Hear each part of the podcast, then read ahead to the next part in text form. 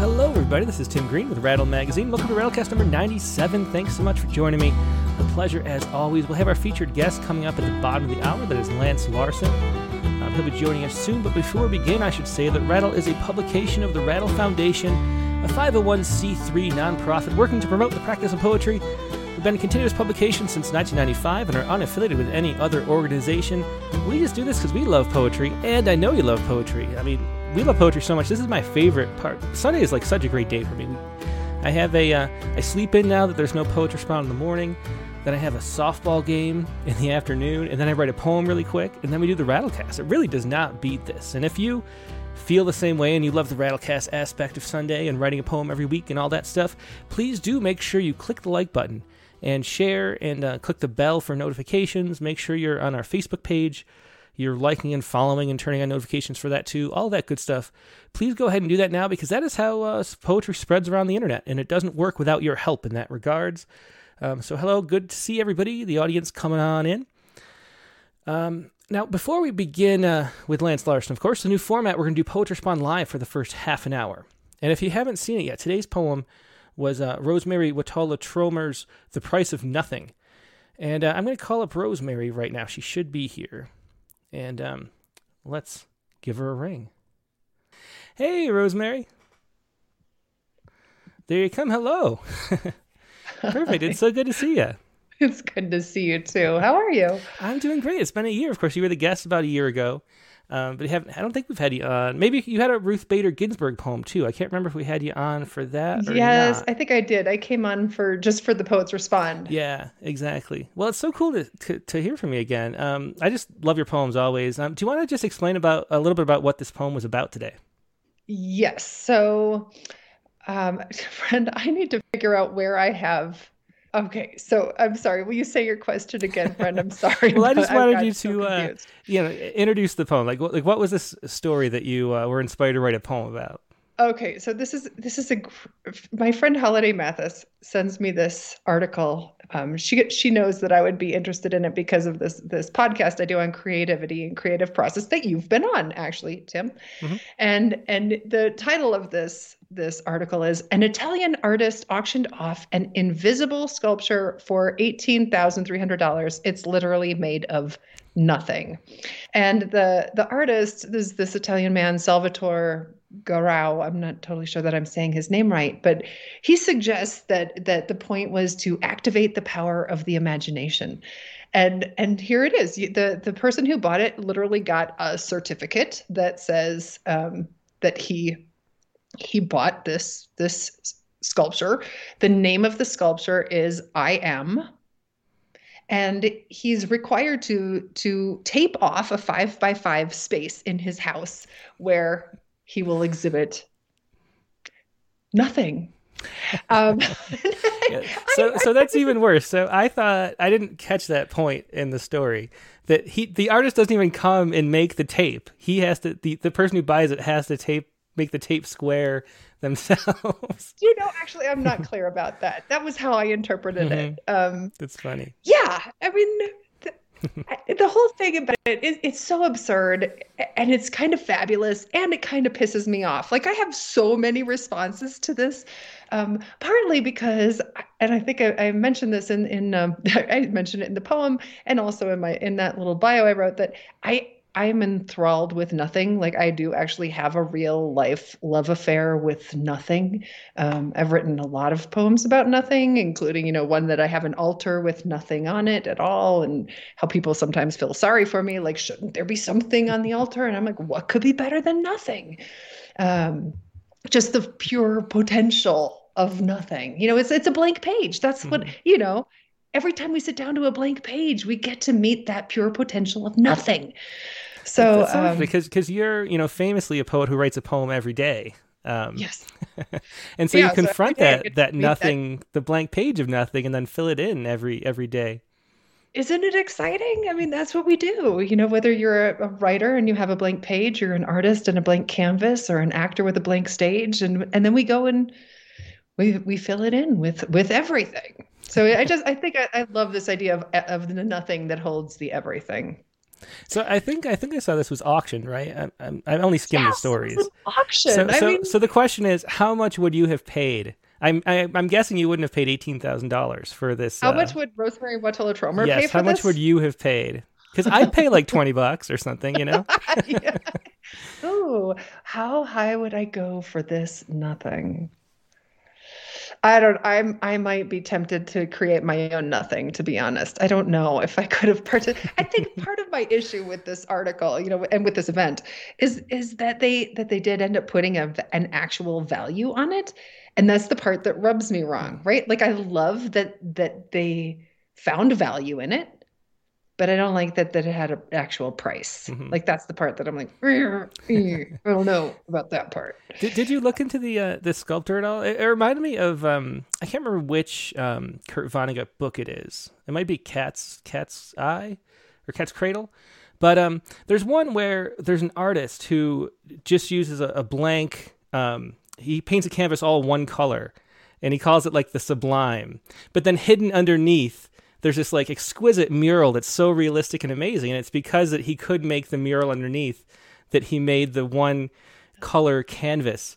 Um, is it like that? Is he actually a great sculptor where you could he can get away with it because he actually is good? Or um, Isn't that an interesting question? I don't know, but I do know that he's done other, what does he call them? Im- immaterial, invisible sculptures. He's done other immaterial uh, pieces before too. Mhm. I think this is his priciest. Interesting. And I know this is not the first time he's been paid for nothing, literally. Mhm. Um, well, it was just such Yeah. a fun story, and it was unusual. You know, usually the poets respond poems are about like really intense, important things, and and a lot of um you know emotion about them, and and then to have this a, a funner, lighter st- story turning into a really good poem was really interesting. So I'm glad you could write this and share it with us. Do you want to go ahead and read it? Yeah, here we go. This is the price of nothing. What could be more valuable than nothing? The nothing that frames the thinker. The nothing that holds every bowl, every vase, every bust, every thought. Let others buy the clay, the steel, the paper mache. I will be satisfied with nothing more than nothing. Nothing pleases me. Nothing enchants me. Nothing, as Heisenberg says, has a weight. Just think of the space here beside me where you are not. If someone asks me why I have a five by five foot empty space taped off in my home with a plaque that says, I am, it is because I am so in love with nothing. Imagine it. Nothing, the color of happiness, nothing, the size of love, nothing, the shape of God. Excellent poem. Uh, Rosemary Wahtola Trommer, thanks so much for joining us. Uh, it's always a pleasure talking to you and, and sharing a poem. Hey, nice to see you, Tim. Thanks Yeah. so much for all you do. Thank yeah, my pleasure. Have a good have a good night. Thanks. Bye. Yeah, that was uh, once again Rosemary Wahtola Trommer, and uh, her her website, which you can find the link on uh, rattle.com, of course, is wordwoman.com. Wordwoman with an A. W O R D W A O M A N dot com. So you can find her really easily at her website. She does write a poem every day. Uh, amazing poems um, come across uh, Rosemary's desk every day. So go check her out, check her blog out, and all the cool things that she does. Now we have a second poem this week. Um, uh, we'll talk to the poet right now. This is going to be Tuesday's poem, so we'll have a preview of it. This is Leah Mueller, and uh, we're going to call Leah on the phone. Hey, Leah, you're live on the air. Thanks so much for joining me. I think I can hear myself in the background, so shut that off if you're listening. Hey, Leah. So I'm so glad you could join us. Um, I think I don't hear myself anymore. Okay, we're good. Yes, I have um, shut you off. yeah, no problem. It's like one of those radio shows with the uh, the call in, you know, the, the delayed caller. So caller, turn off your radio, um, and that'll be a good note for everybody in the open lines later to know um, that they should shut off their their stream as they're listening because that delay. So Leah, it's so great you could join us. I'm so glad uh, you could share this poem and uh, and talk to us tonight. Do you want to explain a little bit about what you wrote about? Um, well, it's about everybody's uh, favorite villain, who's kind of like Mr. Burns on, on The Simpsons, you know, mm-hmm. um, um, good old Jeff Bezos. And, uh, you know, the fellow's just, as we all know, got his finger in just about every pie and um, just keeps expanding his, his empire. And um, you know it just seemed very funny very amusing to me that he wanted to expand even further and uh, go off into space. And it just um, really inspired a lot of jokes between uh, my friends and me on facebook. Um, about three or four days ago i wrote some status about uh, well you know we can all hope that he gets lost in space and becomes a gigantic supernova and turns into space dust. And um, that wound up being um, an inspiration for the poem. Basically, um, I just kind of sat down and thought, well, I should turn this into a poem because there's just something so funny about it. And um, so I did. Yeah, there is. So, so, what are the details? He's going up into space. Um, it's like a short flight, right? It's only a few minutes. Yeah, very short. He's got a lot to attend to back on yeah. Earth, I'm sure. And this is uh, his his Blue Origin. I think he's kind of competing with um, uh, Elon Musk for the. I was going to say, yeah, yeah, yeah they have. Uh, pretty evident. And I won't I won't mention anything about what the rocket ship is shaped like. As I was just going to say, we're on the same page with that. It was exactly what I was. I was figuring out a way to say it. Say, what kind of phallic? yeah, yeah, and I love taking yeah. the the the, wor- the thing that's worse about him, in my opinion, and you mentioned this in the poem, is that he you know bought the Washington Post, and um, I don't know. That's just a little too much for me. Like Amazon, I'm you know honestly, we have a Prime account. We don't sell Rattle on uh, Amazon, but we do have a Prime account, huh. and uh, we watch the we watch the movies and things on there. But um, uh, uh, but but that he owns the Washington Post while servicing a contract with the CIA always is the thing that makes him feel like a oh, super yeah. villain to me. Um, a contract oh, that's yeah. worth more than the, uh, more than the uh, he bought the Washington Post for. So um, I don't know. So so let's hear this poem. Yeah. This is uh, Lost Everything gets to be kind of a hobby, you know, when you when you're that rich almost. Yeah, exactly. But, it's just too it's just too much. I, we don't need those kind of uh, characters, I don't think. But uh, anyway. No. no, no. We're on the same page with that. Okay, the name of my poem is called Lost in Space for Jeb. In space, no one can hear you ask, "Do you have a Prime account?" at Whole Foods nor can they offer free shipping with a 30 day trial membership. The Washington Post, with, with its endless chatter of neoliberal propaganda, fades into distant memory. Just you, with your fishbowl helmet, framing your baldness like a translucent crown. Fly into the outer reaches of the galaxy colonize Mars into an enormous warehouse. No one will clock in late for their graveyard shift.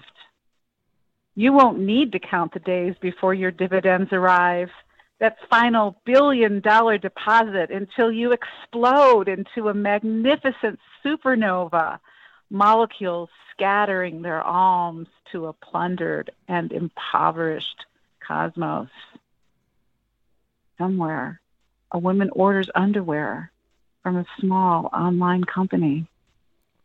Somewhere, a programmer finds discount software at the last Radio Shack. You are oblivious space dust, particles floating like dollar bills through the galaxies, one for each remaining star. Excellent. And that was uh, Leah Mueller, of course, reading Lost in Space, and I just love the details. That's what sold the poem for me. That especially the one about um, uh, with your fishbowl helmet framing your baldness like a translucent crown. I think I'm never going to be able to look at uh, Jeff Bezos again without seeing his uh, translucent crown. Yay! so, so, thanks for sharing that. That was very another another My fun work poem. Is done. yeah, yeah, yeah. Thanks so much, Leah. Thank you. Yep. Have a good night. Good night. Yeah, so that was a, that was Tuesday's poem, a little preview of what we're going to be providing there. Um, I think let's see. So we have uh, ten minutes to go before I'm going to call up um, Lance Larsen. We have a few people. Did anybody say for sure? Let, I'm going to do some. Um, let's share some poems from the past. We had a great year of Poets Respond last year, and uh, just so many really wonderful poems. And uh, this is one of the poems we published um, a year ago this week. This was uh, Raleigh, who's a poet, a poet in Canada, who uh, is just always interesting. He writes, he has his own style. He does comics too. He does these really short poems um, that that are really unlike any other person's style of writing. And last year there was this article. The only response here, I'll read. Uh, I'll show this on screen. This is his uh, his note The only response to opinion editors being canceled for publishing opinions is for readers to cancel their subscriptions, in my opinion. So he's he's talking about this article here. New York Times opinion editor resigns after outrage over Tom Cotton op ed. Uh, James Bennet stepped down after down following the opinion article that called for using the military against civil unrest. And um, and this was the story here uh, from last year. And this is Raleigh's poem about that, which was um, disagreeing with uh, the cancellation of uh, of this author. So here's uh, Raleigh's A Wrong Opinion. And I'll just read it for y'all. Raleigh, A Wrong Opinion, said the grim children of this pleasant century, feeding me in the guillotine, is worse by far than murder. From my head, then unburdened, I grasped at last, dizzily, their wisdom. It's a really short poem we did on June 16th last year from Raleigh. And uh, let me share this other one too. This was uh, another poem that came a year ago this week.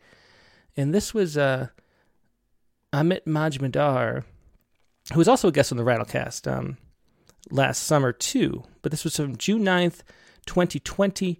Um, Amit says uh, this poem responds to a co- the complex and long-standing and only now expressed catastrophe that has been playing out in cities across our country. This poem's online quiz format allowed the collapse into one poem of the violence and anguish and the safety and frivolity that coexist in different parts of America right now. The tumultuous cities, the serene suburbs, the rubber bullet brutality of real life, and the word, word brutality of online life. And uh, the article that he linked to, once I get the pop ups gone, was um, this article here. This was uh, George Floyd fallout in Chicago. Downtown lockdown unrest spreads south to south, west sides, and some suburbs. So he was looking at the um, just the, the fallout of what was going on here in the wake of uh, George Floyd's death, and how it was affecting different areas in completely different ways. And he used this uh, news quiz poem format, and um, I'm going to read this one for you too. This is a news quiz once again by Amit Majmudar. And here we go. News quiz. Are you up on current events? Take this fun quiz to test your knowledge. The women, woman wove the wicker basket. A. To hold the flecked egg she found orphaned on the lawn. B. Because her fingers, deprived of this over and over, would reach for a cigarette or a gun. C. To carry her infant downstream into Pharaoh's household. D so the hot air balloon could float the hunted man to safety. Where the stress falls, A is where the knee does. B, the structure fails. C, batons spondy against advancing riot shields. D, all of the above just last night, downtown. An obelisk is a monument, A, to a slave owner beloved for his false hair and false teeth. B, to the first victorious general, who, when begged to become a king, said no. C, shaped like a lighthouse stranded far from the sea. D, and a lightning rod and the point of a spear. While the city center burned, A, the rocket launched the latest iteration of white flight. B, Nero fiddled on his phone. C, the suburbs went for a bike ride. D. The prize winning poet posted a f- paragraph lamenting her privilege and promising to listen more. Before you could see your country on your phone at all times, you A. Cherish your circadian rhythm. B. Climbed more trees. C. Interrogated your surroundings no further than sixth grade social studies. D. Thought of kneeling as an act of humility in a cathedral. E. Thought of getting down on one knee as how a man humbles himself before the woman he's asking to marry him. F. Floated down the river of your days in an oblivious wicker basket past triumphal obelisks built by slaves. And that was the poem of the week for June 9th by Amit Majmudar. And that was a poem I was sort of feeling very similar. Like like the what was going on had so little effect where we are in a tiny town in the middle of nowhere. And um, so it was interesting to read this uh, poem in a news quiz format. Let's go to um, the open lines now. Yeah, so Diane Knox has a poet respond poem, and let's uh, let's call up Diane Knox. Hey, Diane, you are live on the air. Thanks so much for joining us. Oh, hi. Oh, I thought I turned you off here. Oh, hey, no problem. I'll meet you for a second. Okay, I think you're good now. Okay, good. so, so what did you want to share with us tonight? Well, uh, I shared it last year at this time too, mm-hmm. and it seems to be around again. It's the five-year anniversary for uh, Pulse in Orlando, Florida, where 49 people were killed, mm-hmm. 53 wounded.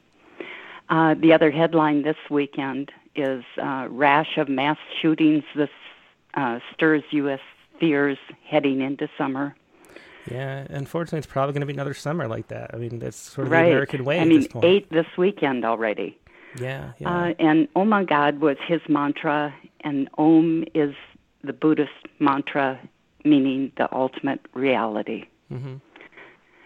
So this is repulsed.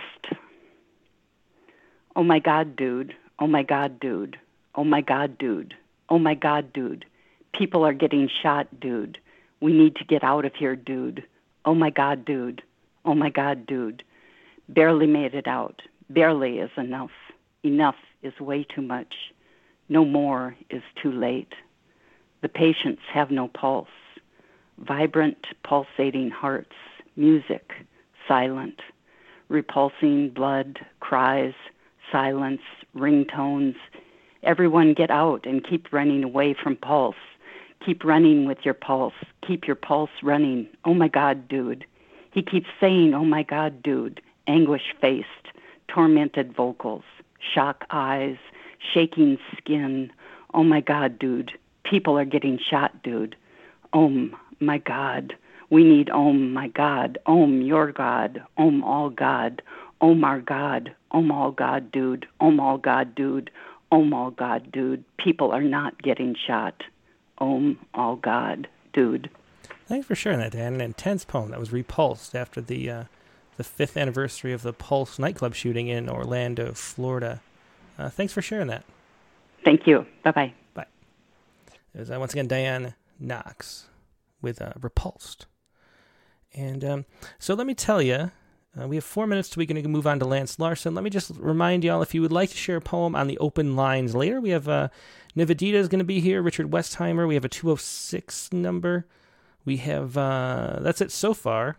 Um, so if you would like to share your poems later, email them right now to, oh, Canon McAfee has a poem up here for the uh, open open mic portion later. Um, if you would like to share your poems, uh, email them right now to open mic. That's open mic at rattle.com. And then you either, during the open line section, either uh, send me a phone call at 818 850 7727. Just let it ring a couple times, then hang up. I will call you back when the time's right.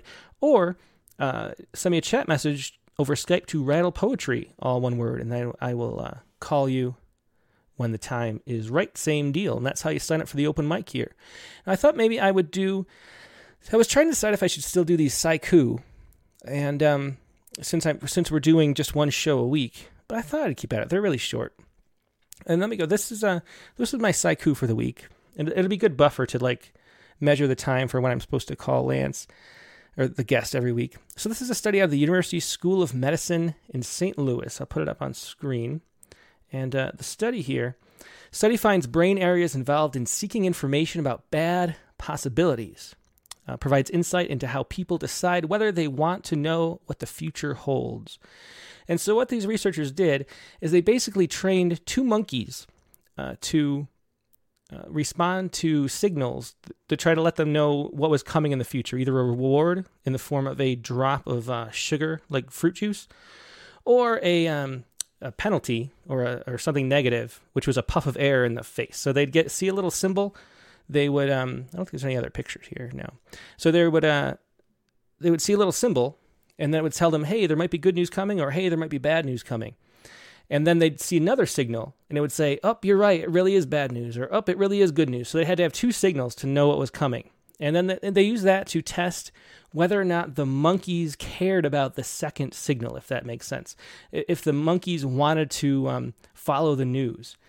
And um, so then they hooked them up to um, MRI machines and, and looked at the different regions of the brain that were processing this choice, whether or not they wanted to know if good or bad news was coming.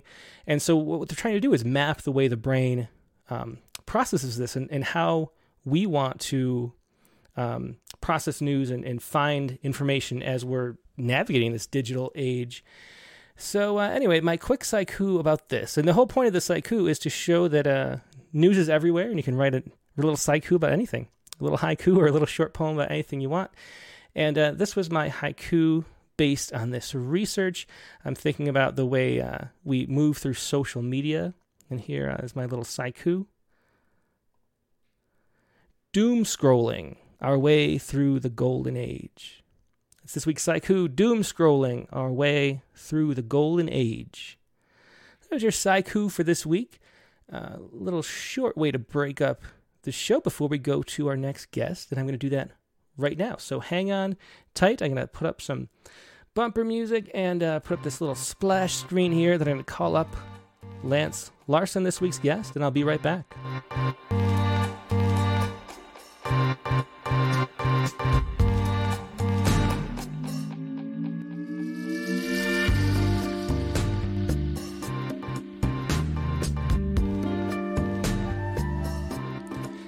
Back with this week's guest. Uh, it's Lance Larsen. Uh, Lance Larsen was born in Idaho, educated at Brigham Young University, where he earned both his BA and MA, and at the University of Houston, where he earned his PhD in literature and creative writing. He's the author of several collections of poetry, including Erasable Walls, In All Their Animal Brilliance, uh, winner of the Tampa Review Prize, Backyard Alchemy, and What the Body Knows, his most recent book, uh, which I'll put on screen right here uh, What the Body Knows by Lance Larsen. His poems touch on Mormon heritage while examining everyday encounters. Larsen received a grant from the National Endowment for the Arts in 2012, and, and in 2012, the governor of Utah appointed him to be the state poet laureate. He's a professor of English at BYU, and here he is, uh, Lance Larsen. Hey, Lance, how you doing today? This is exciting. Yeah, it's it's my pleasure. I am, um, you know, I wasn't familiar with your work at all. I think I mentioned this on the last show, but you submitted some poems for the Rattle Poetry Prize, and here that was just the best. That was the packet of the year. Like we have the the poems just kind of end up in the same order usually, and um, maybe they don't. And uh, but but for some reason after we shuffled them, you know, I pulled out the poems and realized, oh my god, like Lance has a whole bunch of poems in here that were really good, including and also I ran, which was a finalist. Um, and so it's really great to get to know your work. And I, I loved your books. You sent two books. Uh, I loved reading them both, and then some newer poems too. Uh, do you want to start out with with something? Yes, I'll read a poem uh, titled with the unlikely title "Mother Teresa This, Mother Teresa That." Um, by way of background, anyone who has raised teenagers uh, knows that uh, you try to negotiate a kind of civil lexicon with them. Uh, and in our family, we try to um, reduce swearing to a minimum. But kids always find a way to work around that. So this is a poem about the workaround. So instead of swearing by deity, major deity, I had uh, a son that uh, decided to swear by a minor deity, Mother Teresa. So this is uh, we tried to regulate it and then we just gave up. Mother Teresa this, Mother Teresa that. Like a salty sailor, my son cusses his way out of bed and into the morning. Stub toe and no hot water. Mother Teresa. Burnt bagel. Mother Teresa. What a devious bride of Christ, orchestrating my son's failures from on high. She who blessed Calcutta lepers makes him run a stop sign, bang, in front of a cop. She who won a Nobel scrambles his brain, smack before a quiz on Brave New World. Mother Teresa, and again, Mother Teresa. Like God and teenage lust, she floats everywhere. What versatility! Dear sainted sister, forgive my son the way he takes your name in vain. For just as often he's moved to praise. From our roof, he scopes glorious nebulae. Mother Teresa. Cheesecake dripping with his favorite sea salt caramel. Mother Teresa. No higher rave. And that diva from marching band, trim as the trombone she plays, hair French braided into licks of gold. Ah, Queen of Queens. Watch her throw that arm around. Sweet Mother Teresa. That was uh, Mother Teresa this, Mother Teresa that from uh, What the Body Knows, Les Larsen's uh, most recent book. Um, let's want to start out just explain a little bit about how you came into poetry. I'm always curious about that question. Do you remember like the earliest, like one of the first poems you wrote that you cared about, or um, or how do you became a poet?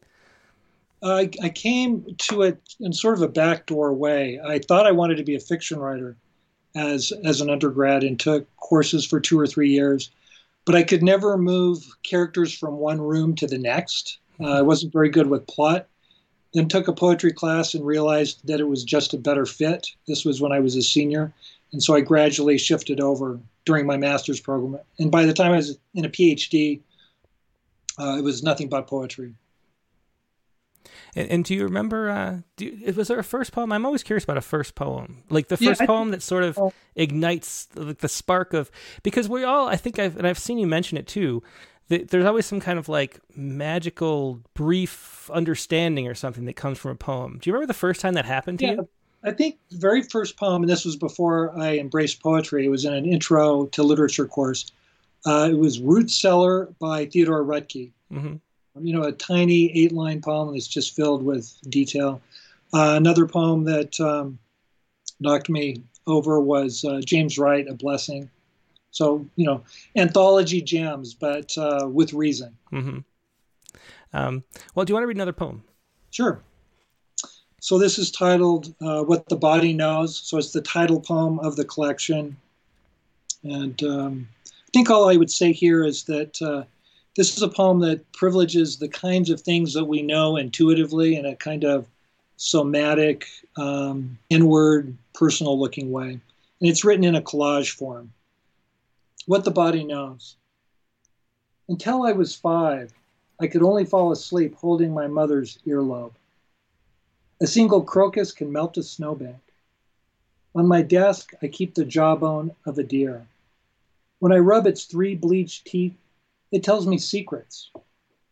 Funerals hum when they begin with a honeymoon story.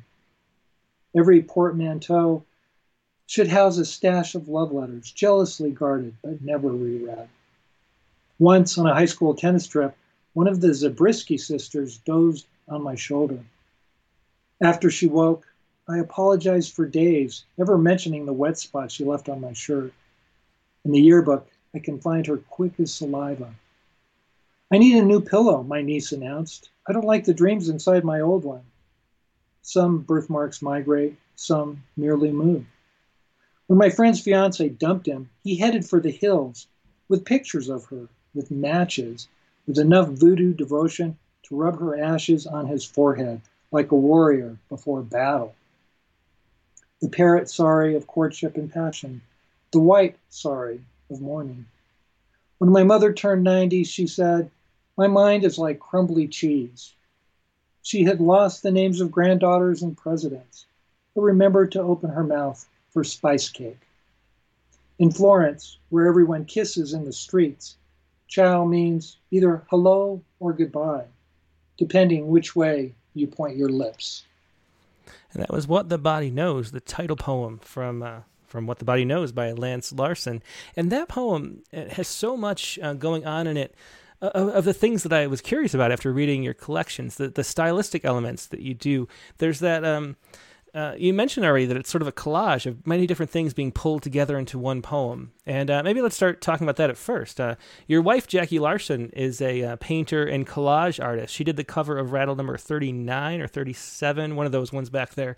Um, And th- does that have any influence on the way that you confront poetry? I'm seeing her work all over your house and, and places like that. I mean, she's a very successful artist and um, and brings things together in the same way. So I was thinking about that as I was reading uh, these, especially these prose poems, uh, for the way that you bring in different ideas together. Is that is that something that you do uh, collaging on intentionally? I don't know that it's intentional, uh, but certainly it's had its um, sort of accidental influence. When you do see collages, I, I guess I would explain it this way: that sometimes um, I can understand a literary method or mode better if I can see it visually. So being surrounded by those collages, it seems like a natural impulse to just bring things together that way. So I, there was never a moment where I said, "Oh, I can do collage," but I think it has. There's been this sort of constant drip, and it's it's had its effect. Uh, we've also um, collaborated on various shows, and so uh, when we do that and we combine poetry, my poetry and her paintings and so forth, then the collage is more deliberate. I would say. Mm-hmm. Um, and then another element that was in there too. Um, which you, you seem to do a, good amount. Like there's that quote, a um, little snippet of sort of epigrammatic speech that you just overhear. It seems like um, where um, your mother, when she turned ninety, said, "My mind is like crumbly cheese," and, um, and there are a lot of those elements, like what what children say and what like people around say that sort of find their way into poems. Um, do you do you find that is something that inspires your writing process? Is that something that you do intentionally? Like, do you, do you keep a notebook and, and write these things down? I do keep a notebook. Well, not a very good notebook. Mostly I'm writing things down on scraps of paper and index cards and stuffing them in pockets and in books, and then I recover them later. I'm also fascinated by aphorisms, but I, I love the, um, the ability that an overheard quote, or maybe we could call it a found poem, has to authenticate something larger. Hmm. Uh, and I always value that when I'm reading other people's poems or stories. And so, uh, whenever I can squeeze something like that in, I will. Uh, a, a, quick example um, when my son was three years old, one day he woke up. We lived in a condo in Houston at the time. And he said, see if I can remember it happy outside, bugs wake up, worms walking. and uh, I thought, wow, that's terrific. And I, I, wrote it down. It's almost like a haiku and then I made him memorize it and then recite it. Um, and when he was a little older, then he would start to correct and he would say worms crawling. But I would make him go back to his original version. I didn't like the revised version. But yeah, uh, yeah there's something about that. That, that like the, the, you know there's that you know kids say the darnest things they say but there's something like real about the way um, poetry is spontaneous speech just comes out sometimes uh, you know we do the young poets anthology and there's so many great lines in there that like an adult couldn't have written. Um, and why why do you think that is? Like, what is it about? about poetry that is that universal, I guess, that you can pick up snippets of poetry where people aren't even intending to write poetry? I think part of it is that we haven't uh, beaten it out of the kids yet, but uh, they haven't absorbed all of the conventions of normalized speech. Um, so they, they live in a surreal world and their language reflects that. And I think as adults, um, we've lost that, that um, ability to say things fresh. So it's a good source to tap into. I think the same thing happens with conversations when people are just talking. Um, and so you try to save out the best parts. Mm-hmm.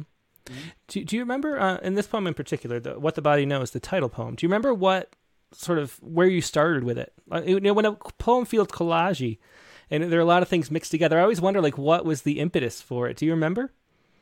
I really don't. It's been a while. Um, I, I, can say something about the process, though, that it's a it's a process of distillation. So this was probably two or three times as long, with a lot of free writing, just letting one thing lead to another, um, and then you distill it, drop out the parts that don't make any sense, rearrange.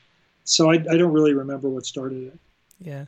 Well, I should say if anybody has any questions for Lance, um, I'm watching the chat windows both on Facebook and YouTube. So find those venues and leave a comment there. I'm not watching anything else. But uh, there's chat windows there. If you ask a question, I will pass it on to Lance. But let's hear another poem, Lance. Sure. So this poem is called Work Experience. Uh, I do know where this one came from. Um, some years ago, we had Philip Levine on campus, who's one of my favorite poets. And during the Q&A after his reading, a student said, Mr. Levine, are all of your poems autobiographical? And his answer uh, surprised me, even though I knew his work well and had read interviews. He said, Why would I want to be myself if I could be someone interesting? Mm-hmm. Um, and so he gives you the impression that his poems are autobiographical, but when you actually start picking them apart, you realize that there's a lot of elaboration and invention.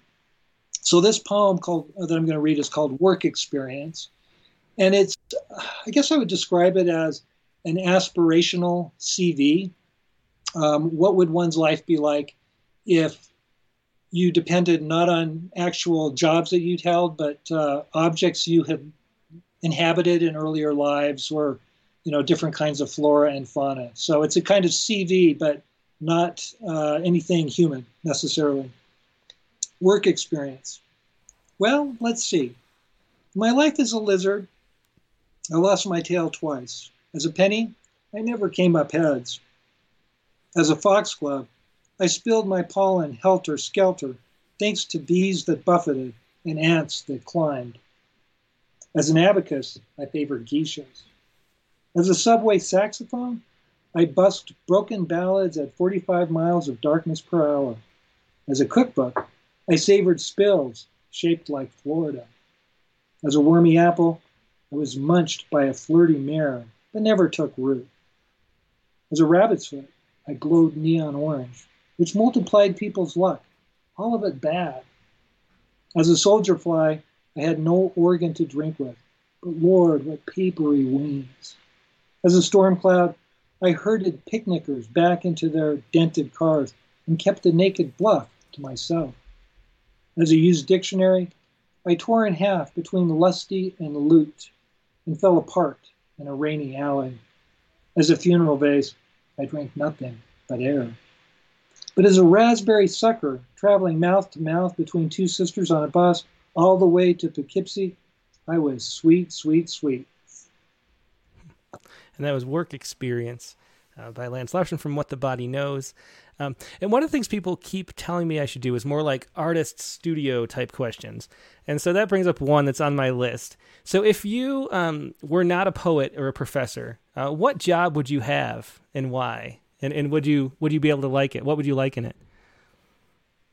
Um, you know, this question was asked me uh, in an interview with uh, Massachusetts Review, so maybe I'll just give that answer.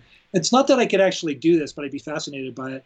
I would like to be a collage artist, someone like Joseph Cornell, uh, who's a fascinating um, creator because he didn't possess the rudimentary skills of um, a painter or um, a sketcher, anyone with those kinds, or sculpt, uh, a regular sculptor. Instead, he arranged things, right? Um, and so I'm fascinated by that sort of impulse.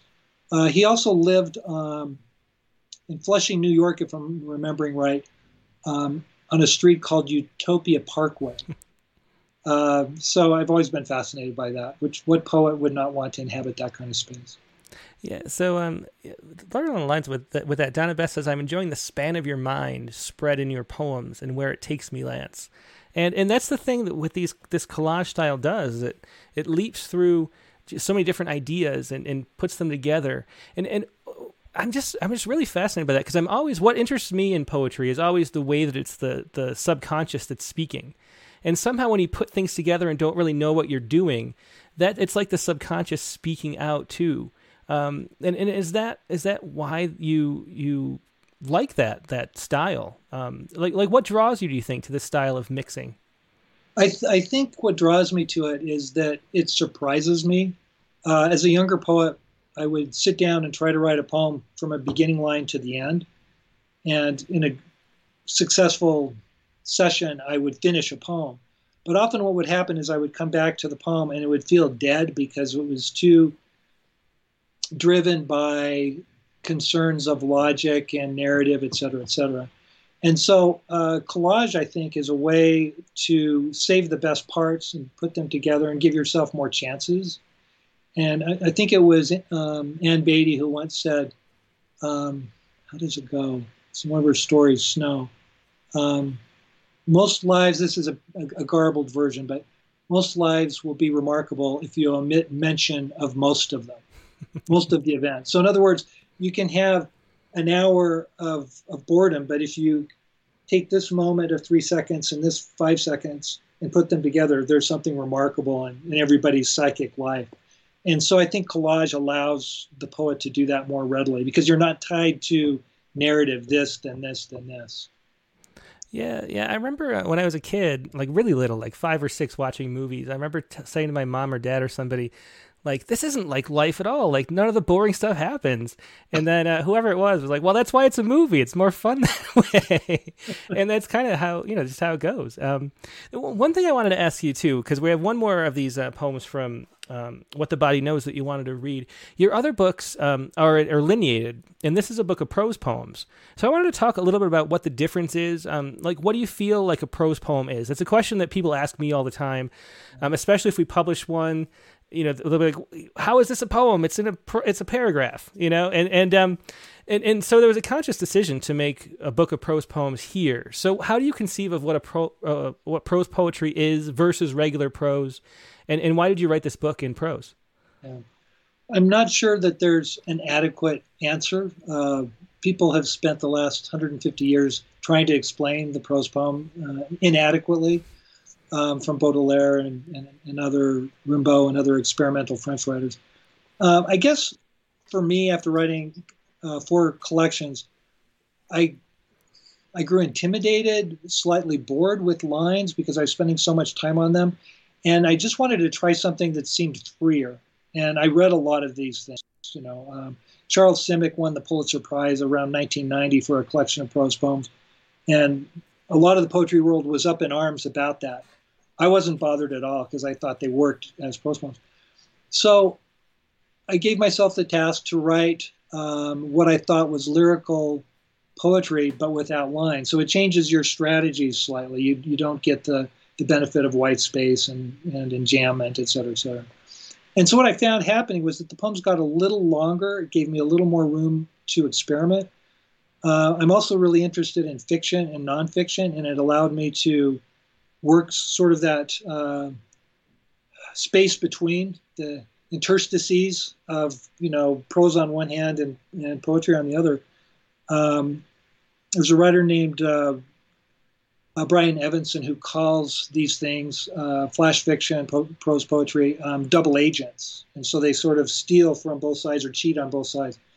So it started out as an experiment, and I found that I wrote different sorts of things.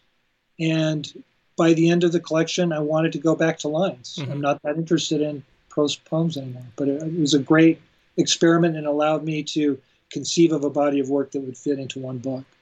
Yeah, well, uh, just on mine, I, I don't read much, um, you know, stuff about poetry or anything. I just read poems, and um, my my opinion of it has always been, and I'm just wondering if you feel the same way, that that um, sort of uh, writing exists on a continuum between like the mind and the body almost, and so um, where po- pro- uh, poems are lineated, that it slows down and makes you pay attention to the physicality of the music of the language more, and prose de-emphasizes that and so it makes the makes it happen in the mind's eye more. Uh, you know, like the movie in your head becomes the more prominent aspect versus the the regulation of the breath in your body.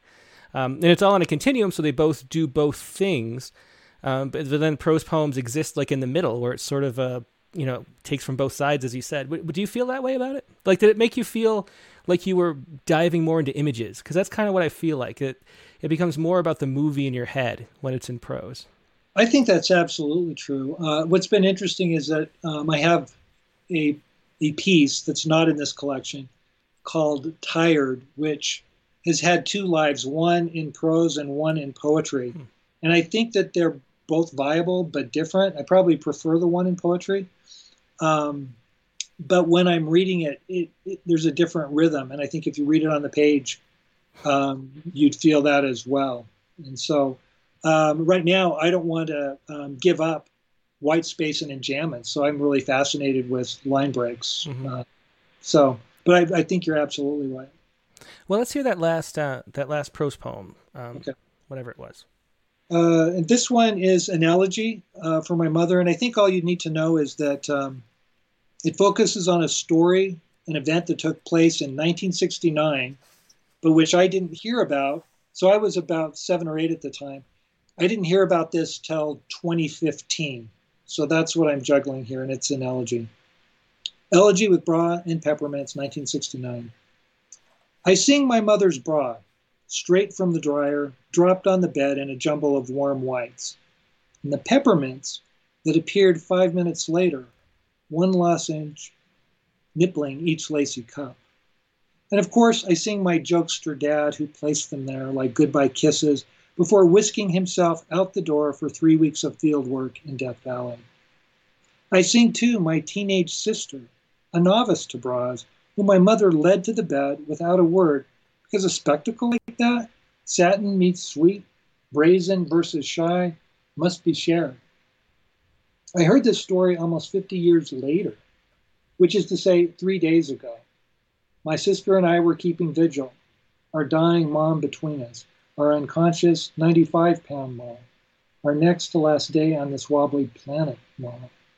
Sunlight mottled her bed, tubes umbilically bright, morphine, a warmish pool in which she floated towards the wavery deep.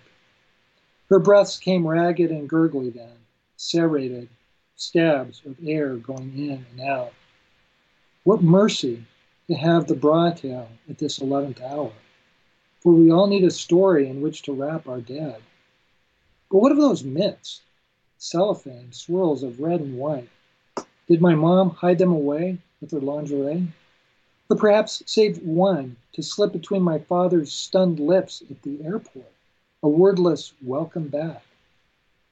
Think of the slushy snow, wipers all the way home, the singing freeway, singing inside them. What minty weather, mouths both cold and hot, a sacrament of glisten and dissolve and disappear. And that was uh, Elegy with Bra and Peppermints, 1969. And listen to that. I um, the thing is, I could imagine um, for a prose poem, I can imagine like one of those motion poems where you're like it's animating what's going on in the text, and that's not annoying. But with a pro- with a poem with that's lineated, um, I find that annoying. uh You know, so I think that's the difference to me. I don't know. How, I'm just curious if it's, it's, how universal that is. Do you want to dive right into um, a lineated poem now, just to see the difference maybe for the feel of it? Sure. Insomnia bicycle. Sleepless again in the wee hours. What I crave is a phantom two wheeler I can pedal. Bad dreams feeding good thighs. You come too. Great horned owl on my shoulder. Girl Scout compass around my neck. Together we'll crush these curves. I'll channel Nietzsche in the knocking pipes. Speak Esperanto to ghosts practice death curses on the rattling fridge. You come too. Time to hum. Time to ring this tiny bell and aim our bones at the moon. And that was Insomnia Bicycle, um, a newer poem, so far um, uh, not in a book yet. Right. Um, and, and yeah, so so you mentioned um, that you love working in line breaks. So uh, how do you how do you go about like deciding how a poem looks on the page and where the line breaks go? Like what elements um, go into that?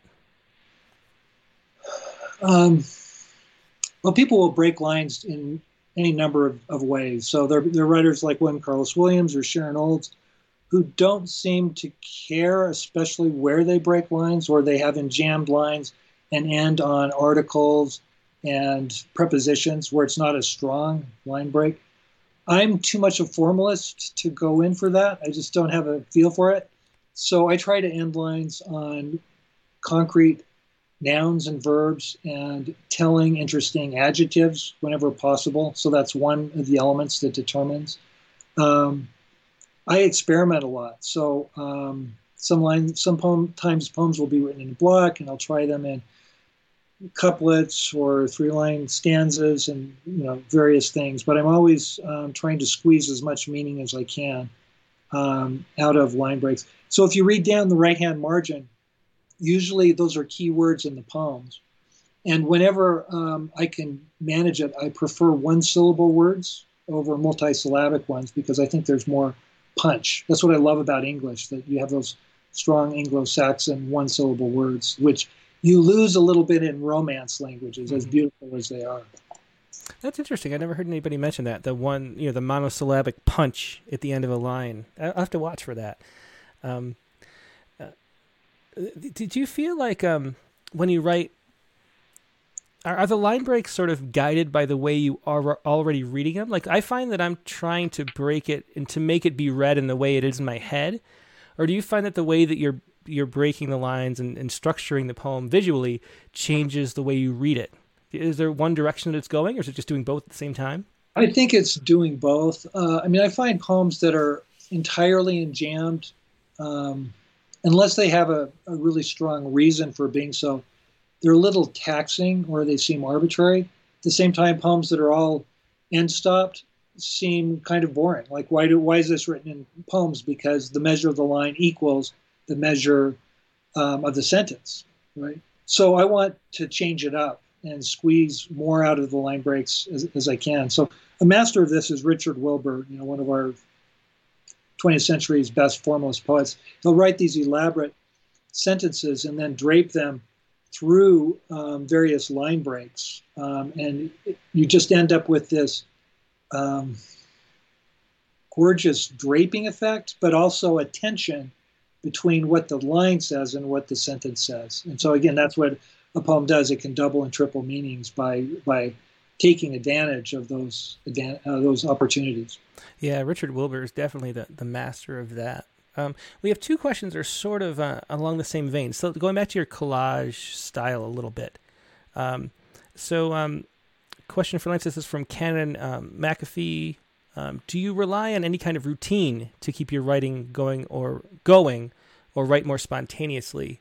And then in a similar vein, uh, Nate Jacob on Facebook says, "Does this collage style involve a great deal of crafting or intentionality, or is it more stream of consciousness, organic associations?" So, sort of two questions along the same lines. Like, what is your routine like? How do you get into that mode? And then, are you free associating, or um, are you, or is there a lot more intentionality involved as you write them? All right. Um, so I, I would say I generally write in the mornings, and maybe that's part of the routine that I, I wake early, my mind is empty and fresh, and I think I end up trying things that I wouldn't try otherwise. Um, and often I'll read other poets um, just for the language, like you know, like priming myself to get into language, the language of poetry. Um, I would say that um, there's a lot of free association, at least at first, but that it always goes through lots of drafts, so it's both things. Um, and I think who was it that Robert Frost uh, Robert Frost said uh, free verse is never free for the person who want the poet who wants to do a good job. And he was down on formal po- or uh, free verse poetry um, of any stripe. Um, but I think I like the spirit of what he says, and I would like someone to read my poems and say, "Well, this is free verse poet poetry, but this person has definitely read formal poetry and is using some of those devices." Mm-hmm. And so I'm just looking for compression, wordplay, but that comes out in sort of later stages. Um, so I think you can come to freshness by intense um, craft as well and attention attention to all those details. But I like both of those things, just the sort of free association early on, and then um, the craft later. Yeah, um, um I was going to ask. Um, oh, I lost my train of thought. But why don't we just um, do another poem? Okay. Uh, so I'm going to read uh, this poem is titled Book of Salt. And I think all you need to know by way of background is um, that it takes place um, on Spiral Jetty, which is uh, an earthwork on the Great Salt Lake. This was created in 1970 by, by Robert Smithson. Consists of an 1800 long jetty, 1800 foot jetty in the shape of a corkscrew that's about five feet wide. So um, he designed it, but he hired earth movers and um, all kinds of uh, heavy equipment to create it. Soon after he created it in 1970, it went underwater for 30 years. And then when the Great Salt Lake uh, receded, then it came back. Um, and so this is a celebrates a, a visit there um, almost 20 years ago. Book of Salt. I wanted to walk all over art, so I drove to Spiral Jetty. I wanted company, so I took a book of poems, First Course in Turbulence, which promptly slipped from my hand into Great Salt Lake. I grabbed it before it sank, but it wrinkled badly like a botched self help book, seven times saltier than the sea, a fascicle of tears. A few weeks later, at a signing, I passed that book to its author, who looked me over as if I tortured his firstborn daughter and wanted absolution. I have felt, he wrote, like this book looks. His inscription was now the newest poem in the collection, a backdoor jumping off point on how books are like people moody, quick, perishable, frazzled at the edges, not to mention salty. So salty, in fact, that I now keep these poems in my spice rack. The recipe calls for sea salt. I just rub the pages briskly, and voila, nature weeps into my chowder. Lake Bonneville served up in a tureen, which makes me an organic cook a prophet of the sea. Also, a docent of love. Why? I took more than a book of poems to Spiral Jetty that morning. I took my beloved and kissed her where the jetty ends. One hand holding wet poems, the other stroking the small of her back. Vectors, vertigo, vortex. We settled into holding hands and greeted other pilgrims drawing near. In the end, aren't we all odes in search of other odes? Devotees drawn to mysteries that turn in on themselves, like a good treble clef, leaving us stranded, wet to the ankle, in the middle of where we began. That and uh, that poet was Dean Young, of course. Yeah, that was a book of salt. And uh, I put on the screen. You're not gonna be able to see this, uh, Lance, but I'm gonna put for everybody at home. There's a picture of the spiral jetty oh, here that uh, everybody can see. And so that was underwater for a long time before the uh, before the, the the water's edge receded far enough for it to be shown again, and there's some people walking it in this photograph. Um, that was one of the things I wanted to ask about because uh, Lake Bonneville comes up a lot in your poems, which is interesting because I find um, the topic of just whatever happened in North America 12,000 years ago you know the Missoula floods and the dry falls and the extinction of the mammoths. I, I find that all fascinating, and so um, this is the first time I've ever seen Lake Bonneville come up in a collection of poems so much. Um, you know, this newer one has it. I think I noticed like three or four times in uh, in What the Body Knows. Too often, I probably should have erased some of those. References. But it's it's just so fascinating. What do you think? Uh, what do you think is interesting about about that? About the environment? Like, like one time you talk about um, hiking up into the hills where you know it used to be underwater even as you hike up. Um, yeah, I, I suppose it's that we literally live about three or four blocks from where uh, the high point of, of Lake Bonneville is, and there's a place called the Lake Bonneville Trail. So I run there two or three times a week so it's just fascinating to know that um, back 12,000 years, our house would be under 50 feet of water. And so I imagine that destruction every so often. Um, I don't know, I guess it's a way of bringing together uh, the local and um, the epic, epic geological time and the psychological altogether because it, fascinates me that there could have been a body of water that big that was inland, and the Great Salt Lake is just this tiny little puddle that's left from that from those days. Yeah, it's so fascinating. Like what it puts into perspective, like the context of our own lives, to to be walking through that environment, um, and and to know how much has changed in in, in the past. Um, um, another thing I wanted to talk about um, is is your Mormon faith and um, and, and and how spirituality plays into poems. Because one of the things that I always feel like is um, uh, poetry is sort of a kind of prayer, um, and these poems feel that way. They're sort of like the rhythm of maybe the King James Bible behind them. Um, you know, there's there's that sort of like gravity um, that that pulses through maybe, um, and that feels prayer like in a way that I think all poems kind of are, but these especially. so, how much does that play a role in, in what you do as a poet? Yeah, that's a great question. Um, certainly, um, my religious upbringing and the King James Bible figure heavily. Um, but I'm also influenced by um, writers of a variety of faiths. So I love the, the Buddhist, California Buddhist poems of Jane Hirshfield, for instance. Um, I studied with Adam Zagajewski, um, who I guess if you were to pin him to a creed, he would be a lapsed Catholic. Same thing with uh, Czesław Miłosz. So writers like that. Um, I love Charles Wright, who once described himself as uh, a God-fearing non-believer. So once one has an encounter with the word on the page, I think creed and belief kind of go away, and what matters is the connection that you make with a poem, regardless of the religious tradition. I love haiku for some of the same reasons. Um, so when I sit down to write, I have a handful of poems that you could say are LDS or Mormon, uh, but the majority of them I think are more um, open ended, right? Um, not so parochial. And I'm constantly trying to write a poem that would speak to a variety of readers, whether they have similar or very different religious uh, affiliations or not. So I think poetry is a great melting pot, right? That it's uh, Eucharistic in that sense. Um, and so I just want to be a part of that conversation. And I think sometimes if you speak only for your tribe or you speak for your tribe first, the poetry usually suffers. So I'm trying to tap into that that more universal um, breaking of bread, if you want to think of it that way. Yeah, yeah, for sure. I always think of you know back to that we were talking about the subconscious a little bit, but I always feel like it's subconscious is talking, and and like the details are sort of superficial to the the things that we all have in common. So it. Um, it's, it's just always interesting to to to look at poetry that way. Um, do you so, so? How would you define poetry? Like, what is a poem? Um, you know, because I, you know, there are a lot of different things people say. One of them is like a prayer.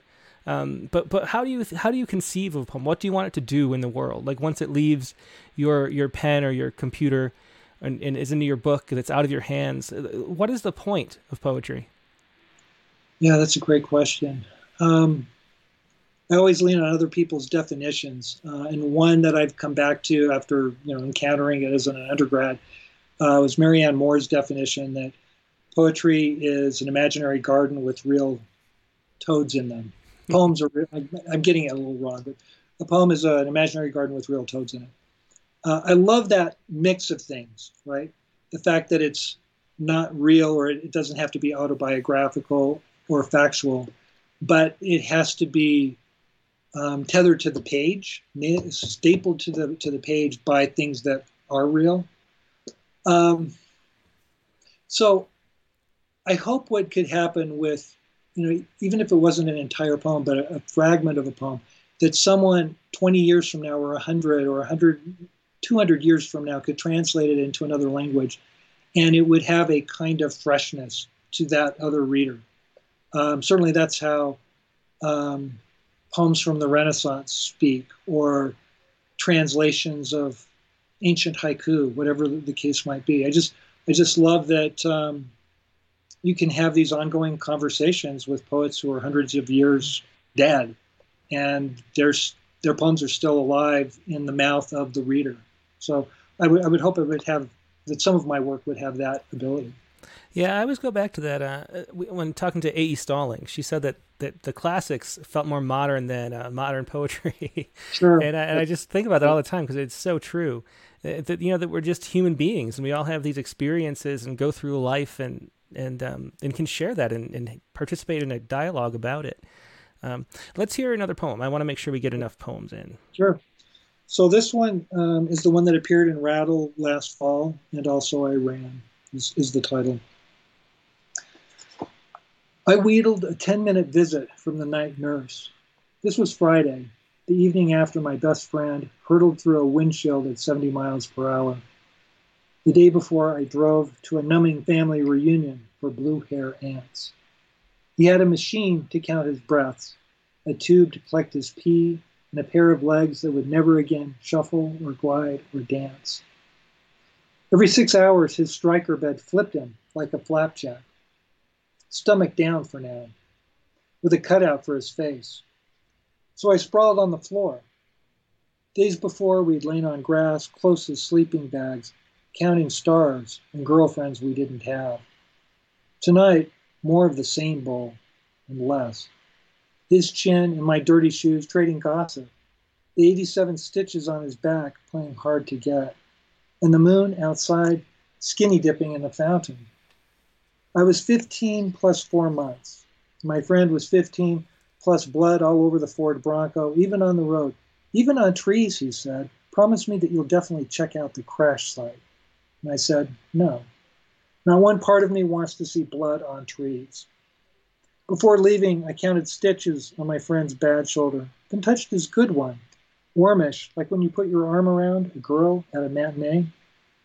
and the hum of machines was a prayer to healing, and the dirty tiles were a prayer to grit, and the intern was a ten fingered prayer to vitals and charts.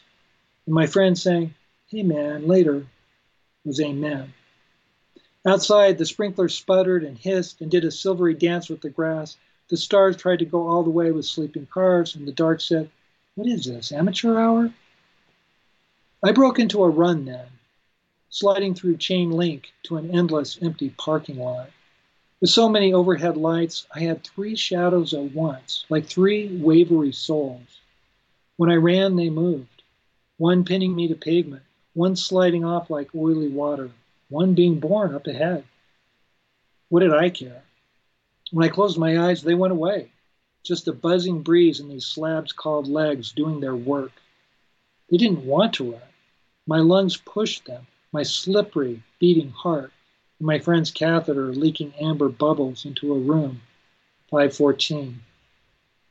Who needed a soul or the disappearing shadow of a soul? Breath was enough, and hurrying blood provided it stayed inside. 9:30 at night, the day after and the day before. A clean, brisk, heavy, terrifying, innocent Friday in June. I ran and ran, and also I ran. That was and also I ran uh, from Rattle number seventy. I'm a Rattle Poetry Prize finalist, and I probably shouldn't tell you how much we agonized over which poems to pick. there were three at the top. That was one of them.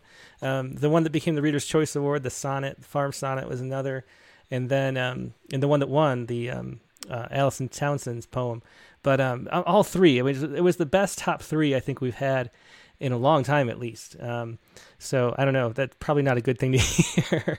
but uh, but it, it, was. I mean, I just love that poem. Um, the the the, the freshness of the images and the way that um, the emotions pulls through it. Um, how how long did that poem take to write? Was that a poem that you were revising and writing for a very long time? Because it was an event that happened a good long time ago.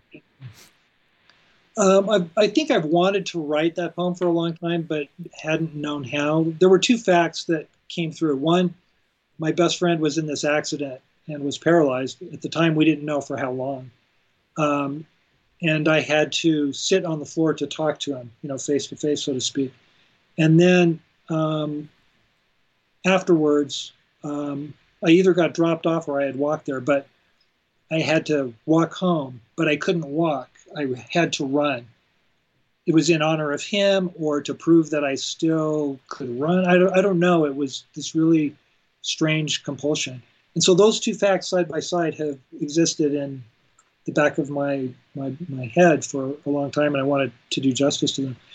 Um, early drafts of this went nowhere because I was simply repeating what happened. It was just prosy. So I had to find a kind of poetic language that wasn't precious, but also sort of separated this out from the mundane everyday. And so I resorted to metaphor and to this kind of sort of back and forth joshing of friends, right? There's a kind of irreverence to it. And that was the only way that I could find to counterbalance uh, the tendency of the poem to be too earnest or too precious. Mm-hmm. So that, that was the struggle, trying to find a language that would do justice to um, my confusion.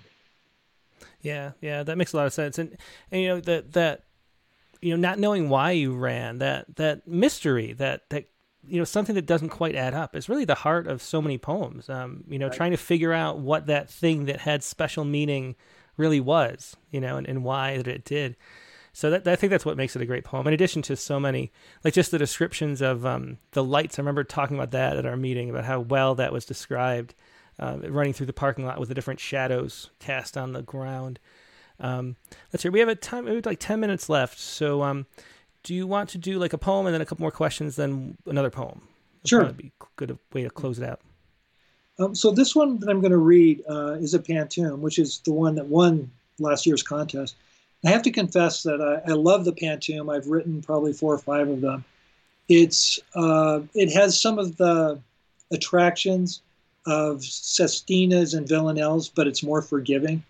And so uh, I sort of migrate toward what I don't know, the possible. Um, that's all I'll say about it. Uh, Dutch woman riding a tandem by herself at night. In darkness, sorry, is darkness her escort? Is she ferrying God? Nothing behind her but a scrape of wind. Ghost petals pedaling under a brimming sky. Tomorrow my mother will be dead one year. Nothing behind her but a scrape of wind. An orphan on vacation, a son heavy with home. Tomorrow my mother will be dead one year. This empty seat a reminder, this freeze of rain. An orphan on vacation, a son heavy with home. I carry stories, disguised as Gouda and bread. This empty seat a reminder, this freeze of rain. I forgot the bananas. Should I buy more tea? I carry stories disguised as Gouda and bread. She has turned the corner, vanishing into mist. I forgot the bananas. Should I buy more tea? The canal burbles on, all pearl and slosh. She has turned the corner, vanishing into mist. Is a man waiting, a child with a broken arm? The canal burbles on, all pearl and slosh. A glistening hymn, I'll hum all the way home is a man waiting, a child with a broken arm, ghost petals pedaling under a brimming sky, a glistening hymn I'll hum all the way home. Is darkness her escort? Is she ferrying God? And that was uh, a Dutch woman riding a tandem by herself at night. Um, another new poem by uh, Lance Larsen. I wanted to talk a little bit, we haven't yet, about being poet laureate in Utah and uh, you were you were in that post for five years, which is a pretty long length for a, for a poet laureateship. Um, what was your experience like? Like, what was it like being like the poet for your state? The, the people that go to, you know, and, and, and what what did you do while you were um, in that post? Well, from the outside, uh, the task or the the opportunity to be a poet laureate seems really romantic but what you find is that it's mostly boots on the ground. Uh, you are representing poetry or literature or art for the state. And so um, the most challenging, but also the most satisfying um, experiences came in visiting K through 12 classrooms and talking poetry to a lot of kids that didn't want to hear about it, right? And so I'm constantly like campaigning, uh, sort of uh, just I had my bully pulpit, but I had to draw these writers in, and they didn't care about me as a poet. They didn't care about my poems. Uh, so that was uh, really finally an invigorating thing because it was just poetry. Right? How do you sell these kids on, on, on this art form and the opportunity to uh, express themselves? So um, it was always a change up, you know, something different every month. Uh, I also worked pretty closely with Poetry Out Loud, which is the national recitation contest. Um, I helped to judge that, or I would at least uh, participate as kind of an MC. And it was great to see um, what um, high school students were capable of, and to see that breaking of the bread. I mentioned that earlier.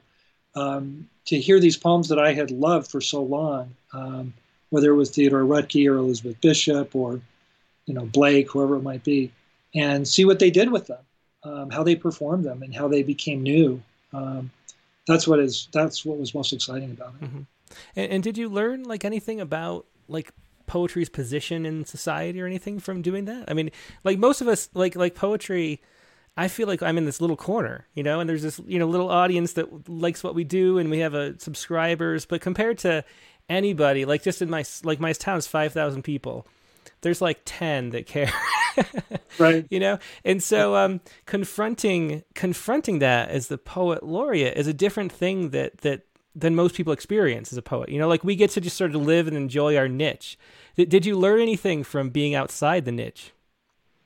Well, I, I learned maybe this is an obvious thing to say, but the power of one teacher who cares about poetry.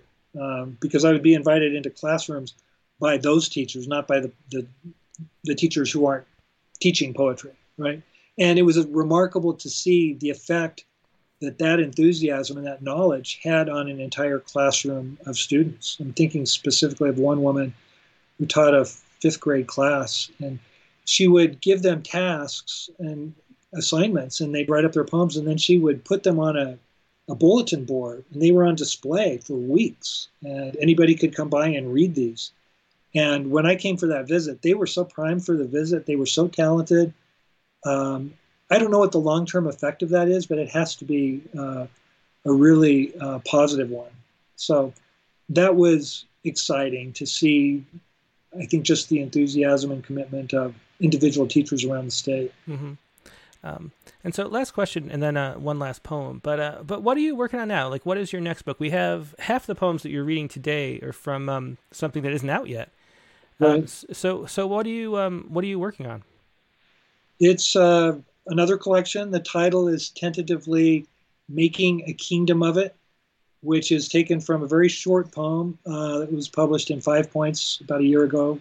Um, and it's all lineated. I don't think there are any prose poems in it. Um, so we'll see how that goes. I mean, it's not it's not finished, but I think it's in decent shape. We'll see mm-hmm. what happens. So, do you have a? I think you have five books, so it's a few several years between books. Um, right.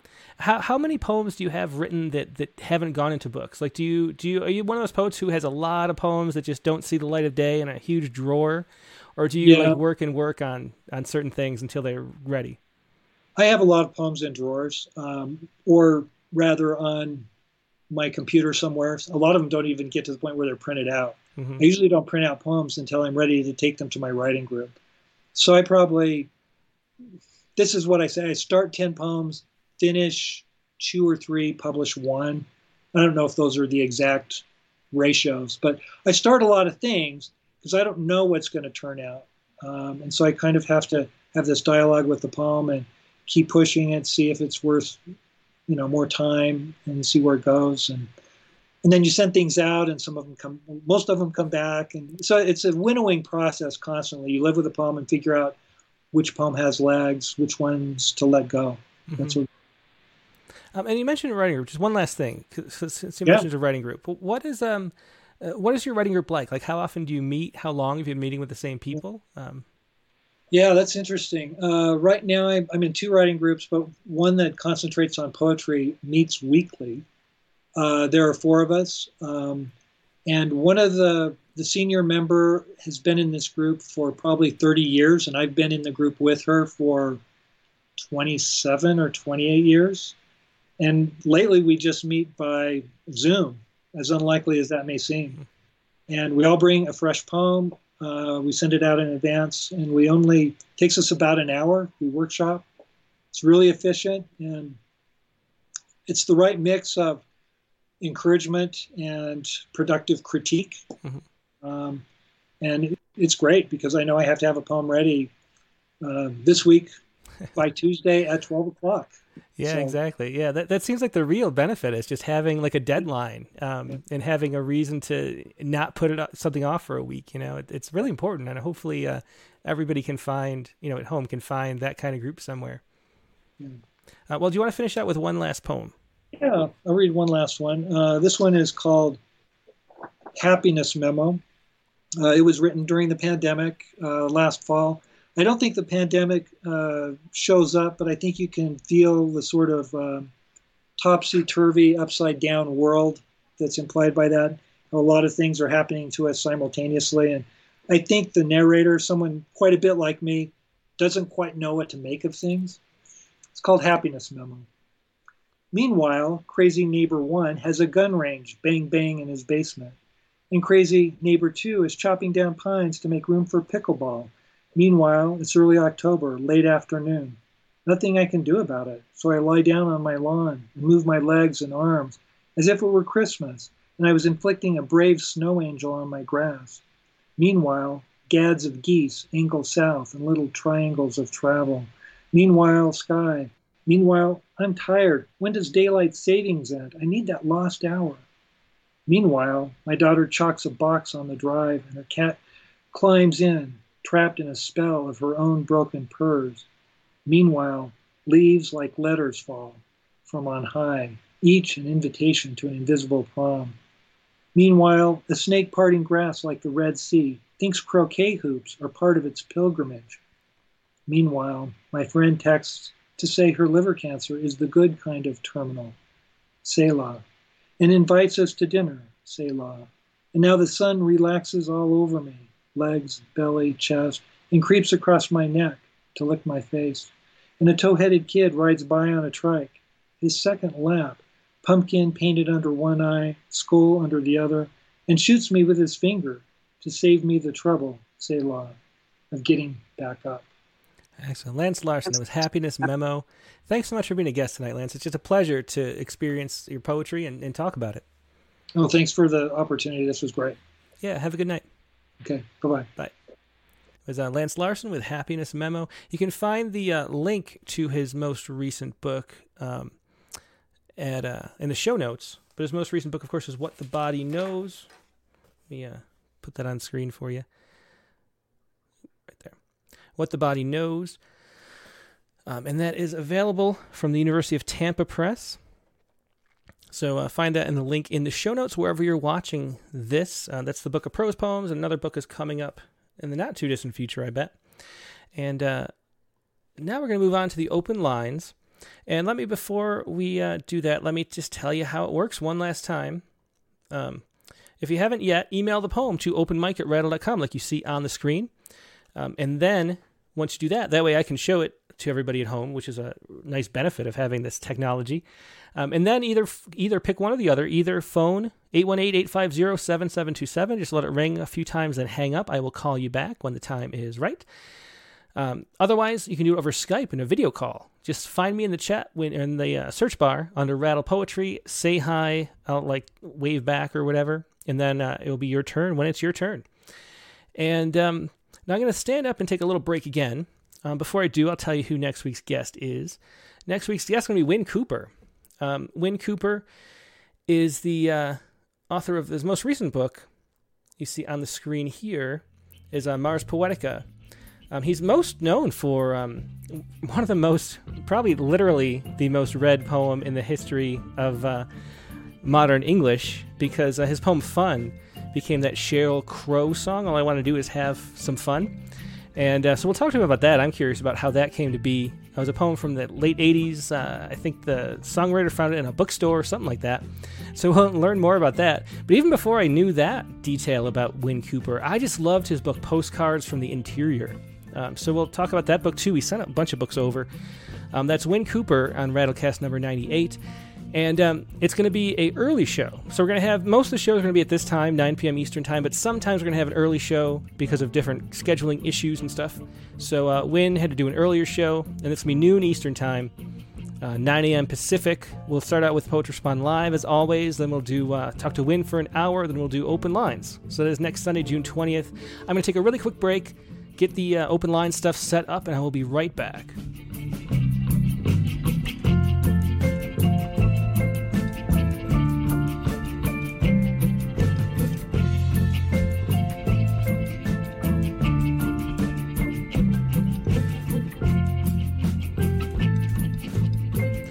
And back. Thanks so much for your patience.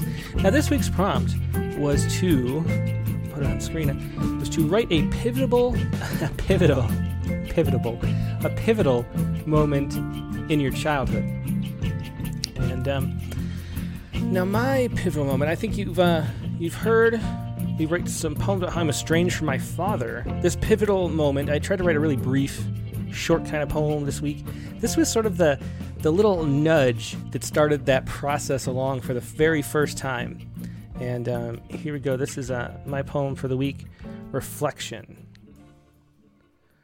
How life turns like the light around a corner as I stood in the hall after closing the door having forgotten my keys, a ghost in the shadows, watching my father's ghost in the glass, find my brother's report card right there on his desk full of papers, then bending, pretending it had been in the trash, before shouting up the stairs, You little shit, you thought you could hide this from me? My short little poem, uh, Reflection, uh, based on a pivotal I keep saying that pivotal moment in my childhood. And here is uh, Megan's poem another Megan poem. This is uh, At the U Fish Indoor Pond. We rented a flimsy pole, and though the pond was just a pit of gray water, the tug I felt was first thrilling. I am so strong, something resists me. And then terrifying when I reeled in what was just a feeling and saw it was a life, blank eyed, all reflexes, but still a life, dwindling quick. The terrible flopping that I knew, even at six, meant death. And my dad was elated. You did it! You did it! But I begged him to throw it back into that teeming stew, and he didn't understand, but he concealed, conceded. Let it slip limply from his wet hands, and I held my breath, but it only floated, and though we left with nothing to show for what we did, on the car ride home, everything smelled like dead fish. That is uh, Megan's prompt poem for this week The You Fish Indoor Pond. And uh, now it is your time to share poems. Uh, we have a 503 number, which I'll get to next. I'm just going to remind everybody when I call, make sure you turn off the uh, stream in your background and just talk to me through the phone because there's, there's a delay. Otherwise, it's confusing. So, for uh, first time callers, which I think this 503 number is, just make sure you do that. Um, let's see, we have um, Angela Garner, Richard Westheimer, Joey Stahl, Carla Schwartz, Navdita Karthik, this 503 number. Um, we have a poem. Let's see, we have a poem from Bill Friedman again uh, and Canon McAfee. Maybe that's the 503 number, Canon. So, um, so if you'd like to share, um, please do go ahead and start that now. And Spartacus is coming up too. So we have a bunch of people ready for the open lines. I'll just go in the order they were received. And the first person here to ask was Angela Gartner. Let's call up Angela. Hey, Angela, let me pull you in. In the video today, though. okay, no problem at all. It's a non-video day. Those are good days too. Um, what did you want to share today? Um, I wanted to share my um the poem for Poets Respond. Uh huh. Um, protection from unwanted visitors. Okay, well, why don't you uh, explain what that's about while I pull it up? Okay, well, um, the Poets Respond, the Poets Respond poem Mhm. was about in California. There was um, a bunch of birds actually. Um, I think they're called the Algren. I, I'm never going to be able to pronounce the names. but basically, what happened was is that a drone crashed into their ner- uh, their nesting site. So what happened was is that it they basically fled it because birds don't typically leave a nesting site easily. Hold on. No I hear myself in the background, so I'm gonna shut myself off. Okay. I, I, but anyway, ne- they don't leave it easily. But you know, there was since the pandemic has been going on, there was a lot more people kind of in that area, and then maybe the drone kind of made it where they just decided I'm gonna leave. So they left around like it was like 15 to 2000 eggs in the sand and a whole generation of these seabirds aren't to be born um, basically because they're all gone Yeah, we see this picture on the screen. That is a lot. Are those eggs in the picture? I think those are Yeah, eggs. those- that is so sad. I mean, Yeah, that, that is those- thousands of eggs. 3,000 eggs, it says. Yeah. well i think the la times, times got that wrong i don't think it was as many but it was like around 2000 eggs that were abandoned mm-hmm. by these seabirds so basically they usually come every year you know they come to that place to be safe and and to nest and basically they just they just left because of the human disturbance. Mhm. so i just i was just thinking like as a mom you know it's just it's just sad. And i actually this is a real story. There a blue jay. Like i i know there's a blue jay like in our tree and but and i i've seen them nesting. I've seen their little babies and then one day they just like this i i went outside and he was like swooping at my head. He was not a happy bird. And and it, i think it had a lot to do with you know it was nesting season for them and they did not want me around. And i mean they're you know we don't realize how much we interact with wildlife Mhm. and how much we can disturb them because you know they can't talk to us and tell them hey get out of you know you know we just have to learn to interact better with them Yeah, yeah, for sure. Yeah, I mean, I, here living in the woods, there's a lot of interaction. Uh, the ground squirrels they come out with their babies, you know, and the bunnies and the there's a bird that attacks the mirror in our car just constantly. He thinks it's another bird, like trying to steal his woman or something. Oh no. and so he'll like peck at his own reflection. And we have to put a, a net or like a towel or something over the, the side mirror, you know, so that this bird doesn't break our car. So uh, I don't know, happens all the time. But let, let's hear this protection from unwanted visitors. Protection from unwanted visitors. Here's some advice. When a blue jay attacks you, his beak is open wide as he's dive bombing, so duck your head and move from side to side. The bird did give me a warning from the wooden fence.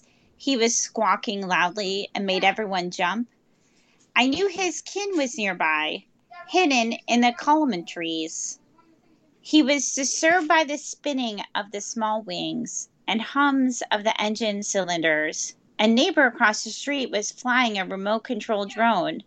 My son chuckled when the plane sputtered to the ground. He went back to thumping his skateboard on the pavement. Watch me, watch me land this alley. I looked at him and thought about the eggs in the sand. They were silently waiting for their mother's warm feathers listening for high pitched songs in rhythm with the ocean waves. They were alone when melting in the grains of abandonment. My son, born in turbulence, his hair was wet from the sun rays. I know he will leave me one day, like the blue jay's chicks, but I'm not a bird who feels threatened when my nest is hit. Yeah, thanks so much for sharing that, Angela. That turn to your own son, really touching. I like that a lot. Thank you. So, a great show tonight, by the way, as usual. So, Well, I. I pre this time this I always think this show's going to start at five thirty, but I'm like, oh yeah, it's eight o'clock.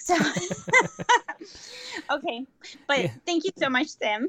Yeah, no problem. Sorry, I think I might say sometimes the time here instead of the other time in other time zones. It's so confusing, but uh, hopefully we, we get it worked out. Thanks, Angela. Thank you. Good night. Bye bye. It's Angela Gartner with uh, protection from unwanted visitors.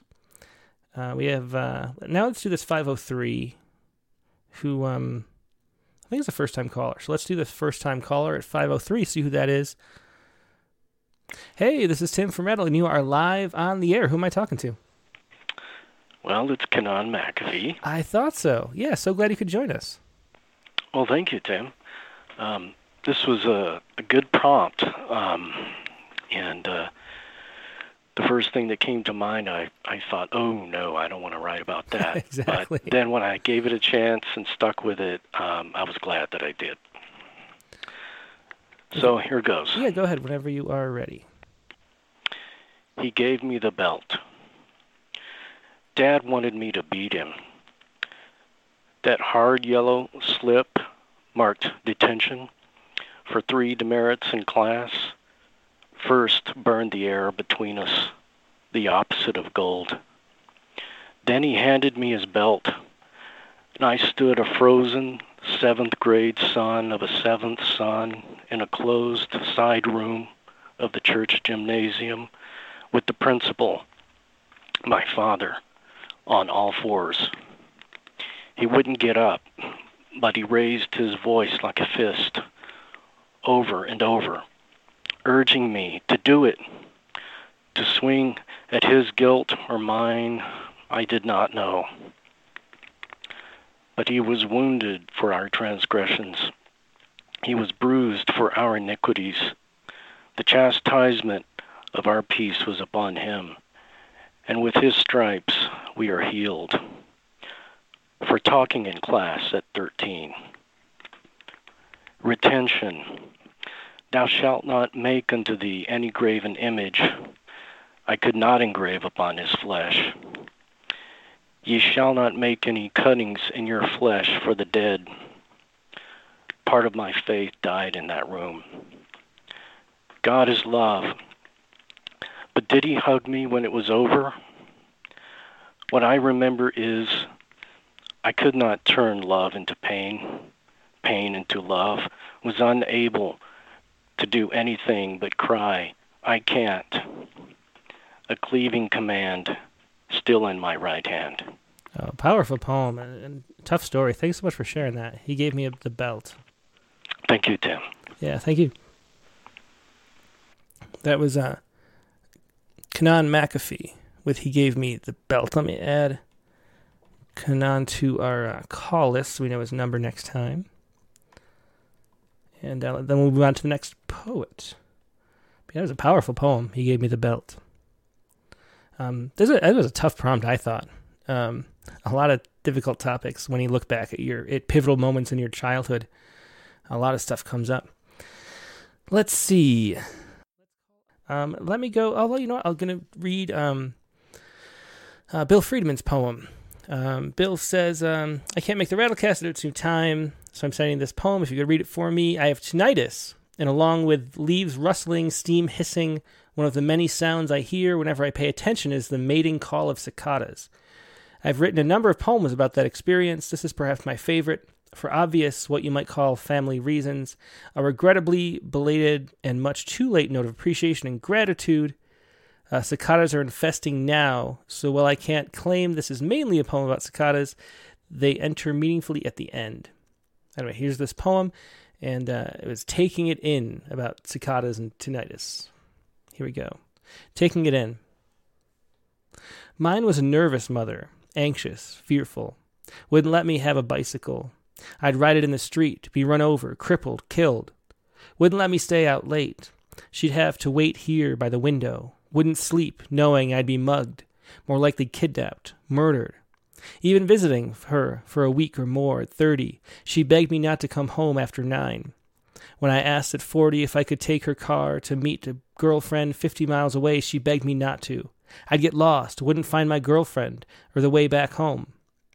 I've never known a bicycle or stayed out late and didn't meet my lover or make love to her that night.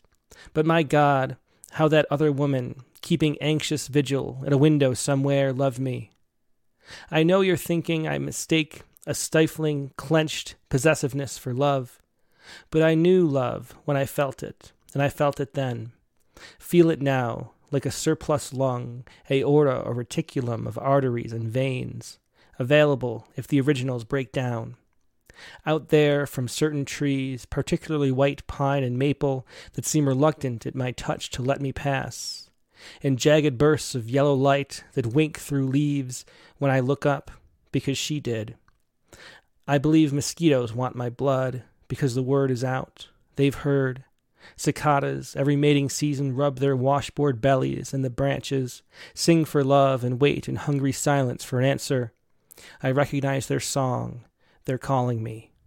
That was William Friedman with Taking It In um, for the open mic right now. Um, thanks, Bill. And uh, next week you can come on live again because we're doing the early show. So that's one of the nice things about flopping back and forth between times. The uh, the unpleasant thing is that it's hard to keep track of when we're doing it if we do it, but uh, mostly it'll be 9 p.m. I mean 8 p.m. Eastern. Um, sometimes noon though. Okay, let me see who else we have. Let's call up next. Um, let's call up Richard Westheimer. I think he is next in line.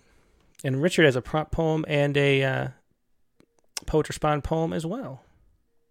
Good evening, Richard. How are you doing tonight? Good. I'm going to have to get this calendar thing straight, going back and forth and back and forth. I know, I know, but I mean, uh, we used to do it before. I just we, are having more international poets on though lately for some reason. Oh, which is so, great and yeah. uh, and, and Wyn just couldn't make a late night Sunday, so, so that's different. But but we're having um, I don't know, just a bunch of people from from overseas, and, and so you got to do it early. Um, but anyway, what did you want to share? We have a, a poetry prompt poem and a prompt poem. Which one do you want to do first? Um, I'll do uh, the order. The poets uh, the prompt poets respond poem, which is called Decryption, and very briefly there was a um, story about the criminals who were got passed around these encrypted uh, devices, and I just kind of sat on it for a while and um, walked up to my room one night and heard the encrypted sounds outside my window. Oh. So. yeah, interesting. Okay, go ahead whenever you're ready. I'll put it. Okay, this is called decryption. I assume my phone is compromised, hacked into by an enforcement regime determined to intercept my dreams maybe make sense of my agitation. If the sleuths tuned in to the messages that passed through my bedroom window these humid nights, encoded among the creatures of the dark hours. They'd make out the glottal grunts of pond frogs, hear the skunk rustle my unmown grass, note a horned owl hoot, each creature seeking consort in the shadows. The eavesdroppers might catch me hooting back, conclude I spoke in riddles, would scan their code books to see what secrets I share, unaware that I was just brooding over what's absent. The old ciphers of muggy summers, cricket chirps, the silent flashes of fireflies, June bugs bumbling off my mesh screen, May flies surcerate on the wall above my bed. In the before times, before the organophosphate wars, before the great warming, before so much went missing here, if a G man overheard that long ago ruckus and his decryption device bore real divining power, he'd have thrown down his headphones, run through the streets shouting, Stop the madness, or else the end is nigh. By stop, he'd mean listen. By madness, he'd mean murder. And by the end, he'd mean the end. Excellent poem, atmospheric. It reminds me, my uh, my high school or college roommate works for the NSA, and he uh, he thinks that that decryption, the, the the ability to, to encrypt things, is like a temporary stage in society. and yeah. uh, eventually we'll be uh, having an air gap, like in uh, Battlestar Galactica, and you won't do anything unless there's an air gap. So that's mm. so that that that brings that to mind. Um, okay, let's hear the, the other poem, the prop poem. Yeah. Well, as as with some of the others, it it uh, I don't have a lot of childhood memories, so this one was sort of like like therapy, you know, like sit down and wonder, you know, what what what, what happened. Well, that, that's interesting. Why don't why don't you have many childhood memories? I don't know. I actually doesn't... looked hmm. looked this up on the internet. What characterized people who have don't have childhood memories, and part of it is um, I think I was sort of like emotionally stunted, and mm-hmm. emotions and memory are very close together. Interesting. Yeah. Which is one of the reasons why girls who are sort of like at least bred in our society to recognize emotions have tend to have more childhood memories hmm. because they have more emotional connections to things. That's really interesting. I never heard that before. Yeah. Well, I was curious. Yeah. What makes me so weird? so, so I did remember this after a while. Flashback to boys' school. The woman who ruined me inhabited a windowless room at the end of a long hall. The sign on the nicked wood door read, Special Tutoring. Inside, by my memory, was cave dark, with fixtures barely seen by the light leaked from the machines meant to speed my reading. Two left scars one illuminated by the kind of lamp used to interrogate suspects, flashed words so fast I could not catch up. Trapped, fear, flight, focus. Each would appear just long enough for me to know I did not know. After my failing and failing and failing, the woman who ruined me would fire up a device that scrolled a curtain down, covering lines of text faster and faster and faster than I could read. This was meant to spur me to go, go, go, but all it did was race my heart and make me wonder what went on in the shiny world outside the door. Were the boys cracking jokes about me, the retard? Were they discussing the great books with Mr. Pat? Did I miss lunchtime or a party, or had the whole school become some phantasmagoric candy cane carnival? I emerge, blink back the bright world sparkling for a moment. Then the red pencil marks that slash my essays return, the D's and F's return, the unread books piled in my locker, and the ones sagging my book bag return. And the boys just ignore me. No taunts, no nothing. I wonder now how poetry trapped for so long ever escaped that room. Oh, wow. Good poem, Richard. Flashback to boys' school. Um, it's tough looking back. yeah, our childhood, isn't it? I kind of. yeah. Well, yeah. we, we we are what those are. Those things that made us. Mm-hmm. Yeah, yeah, we definitely are. What, doesn't kill us makes us stronger, right? yeah, or something like that. Yeah, Put that like in a that. poem sometime. okay. Bye-bye. Good night. Good night, Richard. Thanks for sharing those. Uh, Richard Westheimer with a with a flashback to boys' school and a PR poem. Uh, Carla Schwartz is next up, and then uh, Spartacus. Who else do we have? And Joy Stahl too. So it's three left for the open lines right now. Hi, how are you? Good. How are you doing? I am doing very well tonight. Thank you very much. And it's definitely dark as night here. Yeah. Are you uh, are you still doing the the houseboat stuff, or are you uh, in a Yeah, permanent we, abode? We went, we no, well, what we call we do what we call going out to dinner very often, which means that we step onto our houseboat and take it out into the middle of the lake and um, heat up the food in the microwave or cook it in our kitchen in the houseboat, and Uh-huh. then we um, have a nice, lovely dinner, and then come back to a house that's on an island in Uh-huh. Lake Winnipesaukee. So oh, that's great. just, just did that this evening. Very nice. So, okay, so I'm going to read you my poem called Astronaut. Okay, and this is a prompt poem, right? It's a prompt poem, and it was a prompt poem some months ago when we there was like an astronaut prompt. Oh, I remember that. Yeah. Okay. Well, there we Yeah. go. Yeah, Let's see what so you this came up with. it- another version of it. Astronaut. When I crossed the street, my blue umbrella hooked between my fingers, Gina not caring that I didn't show at her house while her mother cooked cornbread in the kitchen. I was excited about to bring the umbrella that I I was excited to bring the umbrella that I might drop in like Mary Poppins from the sky as I stepped into the street. The steel grill, a, he- a Chevy, a brand new Nova kissed my ear, smacked my head, ejected me to land in a sea of our driveway. All I knew at first, I couldn't stand up, couldn't walk. Later, knowledge of damaged nerves emerged, a capsule in the ocean. At three, how could I know a car could do that? Steal my hearing, keep me from becoming an astronaut. Oh wow! Thanks for sharing that, Carla. Another. Oh, th- thank you, Tim. Have a good night. You too. Good night. Bye bye. There's Carla Schwartz with her astronaut poem from a few uh, episodes back. And um, let's see, where did Joy? Ah, here's Joy Stahl. Let's call up Joy. Good evening, Joy. How are you doing tonight? All right. Uh, and what did you want to share? Uh, I have the the childhood memory prompt, and I won't spoil it, but I will say that uh, I discarded a lot of different ones before before I settled on one that I wanted to actually write about. Okay, well, let's hear it. All right.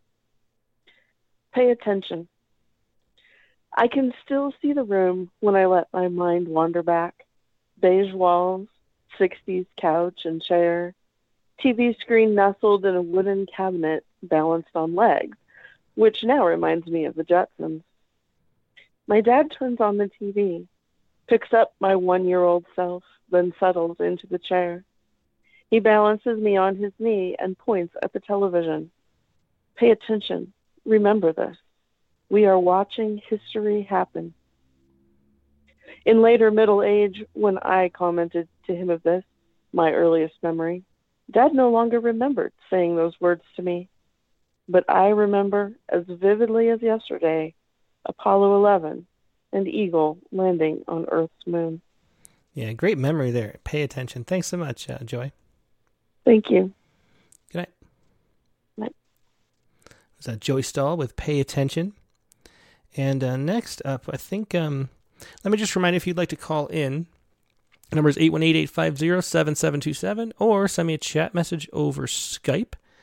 Uh, but I think we have our last caller here is going to be Spartacus et Nostris. So let's call up Spartacus. You know, I should call Spartacus first.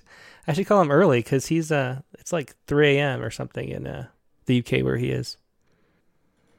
And maybe he fell asleep. I wouldn't blame him if he did. Okay, I think uh not sure if Spartacus is here, but it is so late where he is. So I will uh give Spartacus a second I'm gonna let's share. You know what I'm gonna do?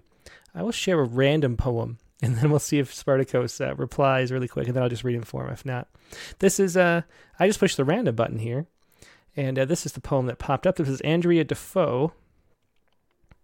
Uh, for a piano abandoned in the breadbasket. And this is a poem from Rattle number 28. Um, and about Andrea, she says, I must have been about 15 in the middle of a forest when I happened upon grave, a gravestone inscribed, Outward sunshine, inward joy, blessings on thee, barefoot boy.